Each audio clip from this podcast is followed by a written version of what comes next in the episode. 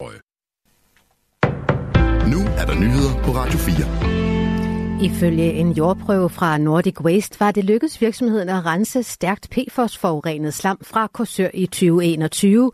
Men nu viser det sig, at jordprøven slet ikke stammer fra den forurenede jord fra Korsør. Det erkender virksomhedens miljødirektør Christian Brun Nielsen i en mail til Randers Kommune. Det kan vi nu fortælle her på Radio 4. Radio 4 er i besiddelse af mailen til Randers Kommune fra Nordic Waste. Her skriver virksomheden også, at den PFOS-forurenede slam blev indkapslet i beton på alle sider. Nordic Waste havde ellers forklaret, at man ønskede at rense slammet for PFOS, men det skete altså ikke, viser mailen. Af, konf- af korrespondancen fremgår det, at Randers Kommune i januar 2023 vurderede, at der var tale om et potentielt ulovligt forhold.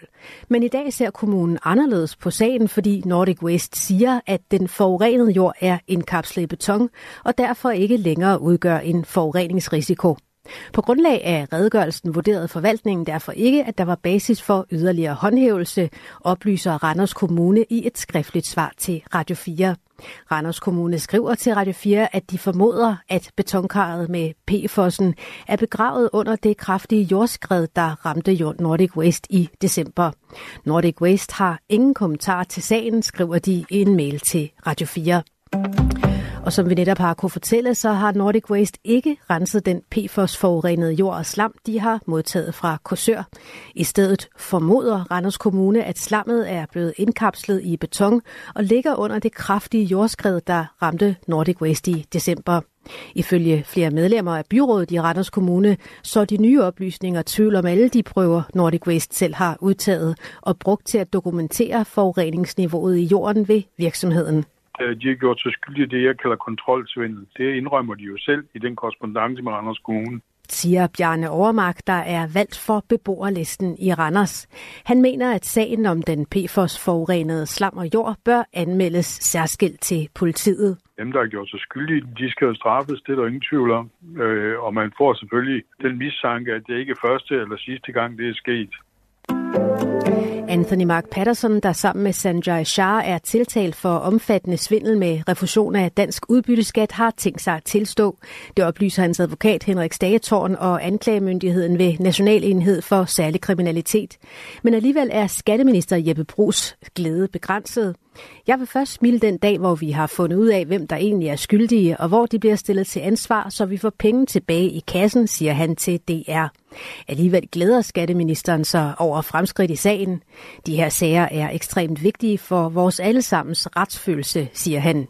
Samlet drejer sagen sig om 9 milliarder kroner, hvor Patterson er tiltalt for at have medvirket til svindel. I 2015 blev det opdaget, at den danske statskasse havde mistet knap 13 milliarder kroner. Det skyldes, at ukendte bagmænd i flere år havde svindlet med refusion af udbytteskat. Sanjay Shah nægter sig fortsat skyldig. I fremtiden kommer landsholdsstjerner som Rasmus Højlund og Christian Eriksen til at løbe rundt og træne i Høje Tostrup, når landsholdet kalder på dem. For Dansk Boldspilunion har i dag sat navn på, hvor deres kommende nye nationale campus med domicil og topmoderne træningsbaner skal ligge. Og her er valget altså faldet på en mark i Høje Tostrup. Det skriver DBU i en pressemeddelelse. Omkring 50 frivillige på udrejsecenter Kærshovedgård fik i dag Finn Nørgaard prisen 2024. Det skriver foreningen bag prisen i en pressemeddelelse. På udrejsecentret bor er vi afviste asylansøgere, udvisningsdømte og mennesker på tålt ophold. Prismodtagerne driver en bred vifte af aktiviteter for dem. Finn Nørgaard Foreningen motiverer prisuddelingen med, at de frivillige på Kærshovedgård hver uge vælger at skabe fællesskab og gode øjeblikke.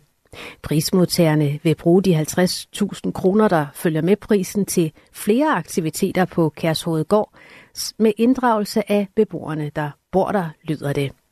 Prisen uddeles i dag på årsdagen for skudattentatet i København, hvor filminstruktør Finn Nørgaard og den jødiske vagt Dan Usan blev dræbt i 2015. Vejret i aften og i nat overskyet og diset eller tåget vejr med lidt regn rundt omkring. Temperaturer mellem 4 og 8 grader, svag til lidt vind fra sydøst og øst. Det var nyhederne med Angela Brink.